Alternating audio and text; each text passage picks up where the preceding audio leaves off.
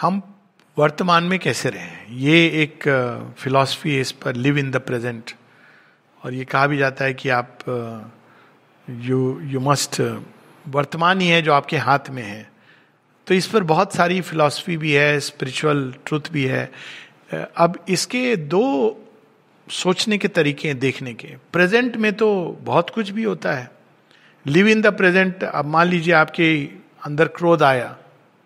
Should I live in the present in express the anger तो तो ये theory में बहुत अच्छा लगता है। सो so, इसमें एक भूल कहाँ है? भूल ये है कि अब पास्ट प्रेजेंट फ्यूचर एक कन्वेंशन है। वो देश काल की सीमा में प्रकट होते हैं टाइम की गति। आप जब तक काल की सीमा के अंदर हैं आप इसे नहीं टूट सकता ये। आपको इसके बाहर जाना है। You have to enter that state जो कालातीत अवस्था है।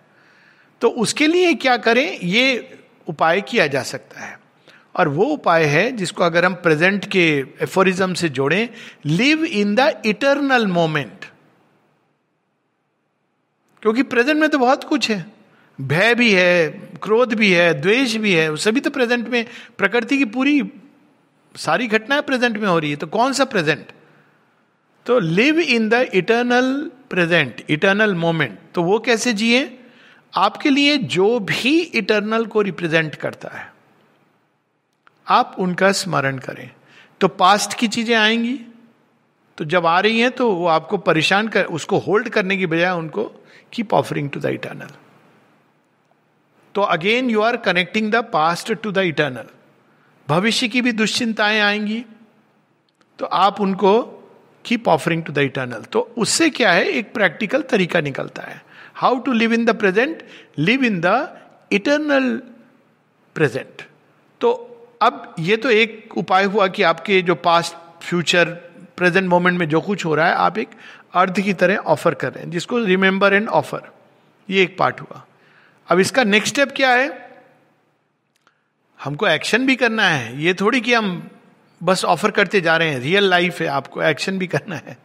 तो वहाँ है कि want to manifest the divine will in the present moment वो भी कठिन काम है, क्योंकि जैसे ही हम उसका प्रयास करेंगे तो सारे हमारे कंसेप्शन फॉर्मेशन माइंड के do's don'ts good bad like Arjuna, वो आ जाएँगे, वो स्ट्रक्चर्स हैं।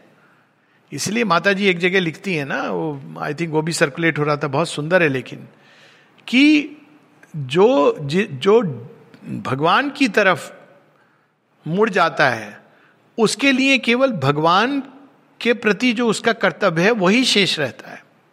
He has no more duty towards anyone else तो उसको जीवन में केवल डिवाइन विल मेरे जीवन में सार्थक हो। यही उसको उपाय करना है। लेकिन डिवाइन विल ह्यूमन मापदंड से नहीं चलती है। Do's don'ts if but you don't know what the divine will है। तो उसका तरीका माँ बताती हैं कि आपके अंदर कोई भी चीज़ आपको रेस्टलेस कर रही है, एक चिंता का जाल बुन रही है डिप्रेशन का एक अंधकार ला रही है तो डेफिनेटली वो डिवाइन विल नहीं है।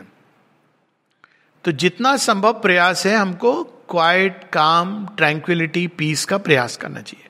क्योंकि जब शांत होंगे हम अंदर, तभी डिवाइन विल उसके अंदर परिलक्षित होगी। कभी कभी ये भी होता है कि डिवाइन विल होती है, लेकिन डिजायर्ड सेल्फ उसको यूसर्प कर लेता है, ये भी माता जी बताती है। इट इज़ नॉट आइदर और डिवाइन विल है कि आप यहाँ पर जाइए और इस युद्ध को जीतिए। डिवाइन विल है। आपको डिवाइन विल ने दिया हुआ है कि it has to be it's your your destiny अब आपके कंसेप्शन आ रहे हैं कि नहीं, मैं तो सन्यासी हूँ, मुझे तो राजा की पदवी नहीं लेनी है।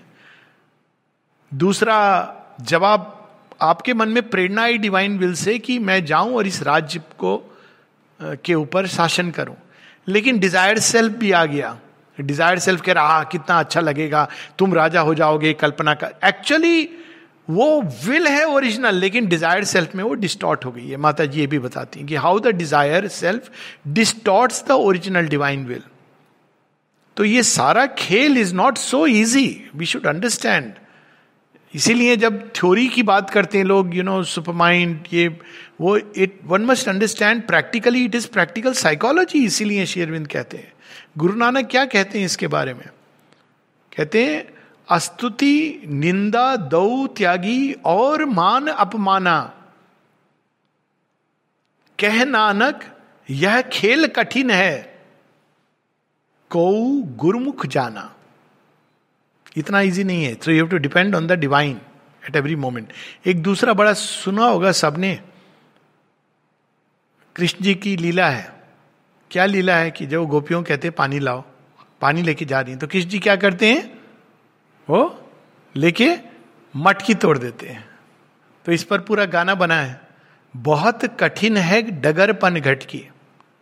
पनिया भरन को मैं जो गई थी, छीन झपट मोरी तोड़ी मटकी। श्री कृष्णा का एकदम perfect way of dealing with us आप मटकी लेके आ रहे हो, आप श्योर हो कि हाँ श्री कृष्ण क्या करेंगे? हल्का सा उसमें, हल्का सा छेद, वो जो हम लोग कह रहे थे पहले। अब मटकी का पानी आपका बह रहा है। फिर आप हो मेरा तो ये लेबर व्यर्थ हुआ। आप फिर जा रहे हैं। वो बार बार हो रहा है जब तक आप पूरी तरह से मटकी आपकी करेक्ट मटकी नहीं हो जाती।